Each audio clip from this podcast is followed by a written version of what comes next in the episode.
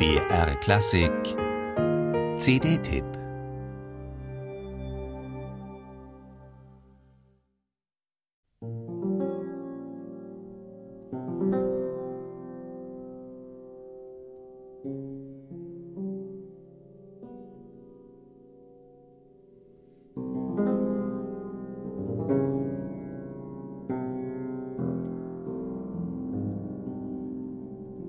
Klingendes Schloss. Der Name ist Programm in Weimar. Das Stadtschloss ist kein musealer Ort, denn die kostbaren Hammerflügel der Klassikstiftung Weimar werden in Konzerten regelmäßig gespielt und Musik belebt die prächtigen Säle und Salons. Lieder von Schubert etwa auf einem Instrument aus Weimar, erbaut von Friedrich Hippe zwischen 1820 und 1830, das heute im Ahnenzimmer steht. Historischer Klang am historischen Ort.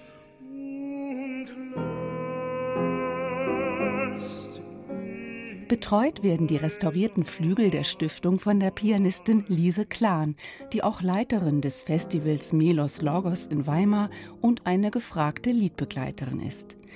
Den Hammerflügel von 1825 aus der Wiener Werkstatt von Nanette Streicher, den schon Hummel während seiner Zeit als Weimarer Hofkapellmeister spielte, hat Lise Klan aus dem Dornröschenschlaf geholt. Jahrelang stand er unbemerkt in einer Ecke des Weimarer Schlosses. Er ist ein bisschen abgespielt, aber er klingt einfach herrlich. Wir haben jetzt gerade damit Lieder von Eberwein und Zelter aufgenommen. Also irgendwie originaler, glaube ich, geht es gar nicht.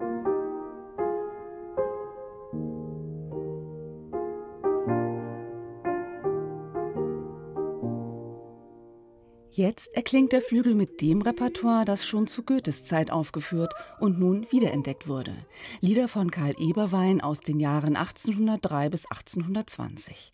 Goethe hatte den jungen Weimarer Musiker zu seinem Duzfreund Karl Friedrich Zelter nach Berlin in die Lehre geschickt. Nun sind Eberweins Lieder nach Weimar zurückgekehrt. Wie kommt's, dass du so traurig bist, da alles froh erscheint?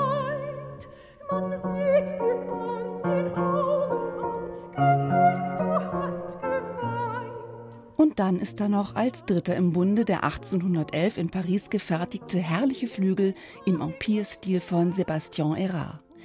Geordert wurde dies besonders kostbare Tasteninstrument vom Hof in St. Petersburg für die klavierspielende, kunstsinnige Zarentochter Maria Pawlowa, verheiratet mit Fürst Karl Friedrich von Sachsen-Weimar.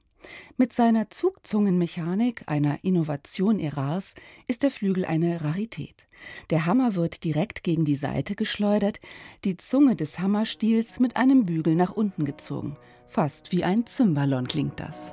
Nicht mein Schwimmen auf dem Strom.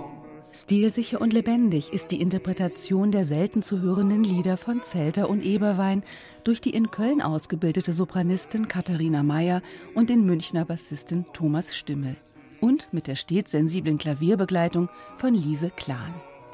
Drei historische Hammerflügel auf einer CD, die unterschiedlicher kaum sein könnten, mit ihrem eigenen charakteristischen Klang und eigener Anschlagsmechanik. Jedes Instrument eine kleine Diva. Sie lassen die Liedkunst der Goethezeit bis hin zu Schuberts Zyklus Schwanengesang von 1828 in einem reichen Farbspektrum aufblühen. Ein sinnlicher Hörgenuss. Sternen zur Sterne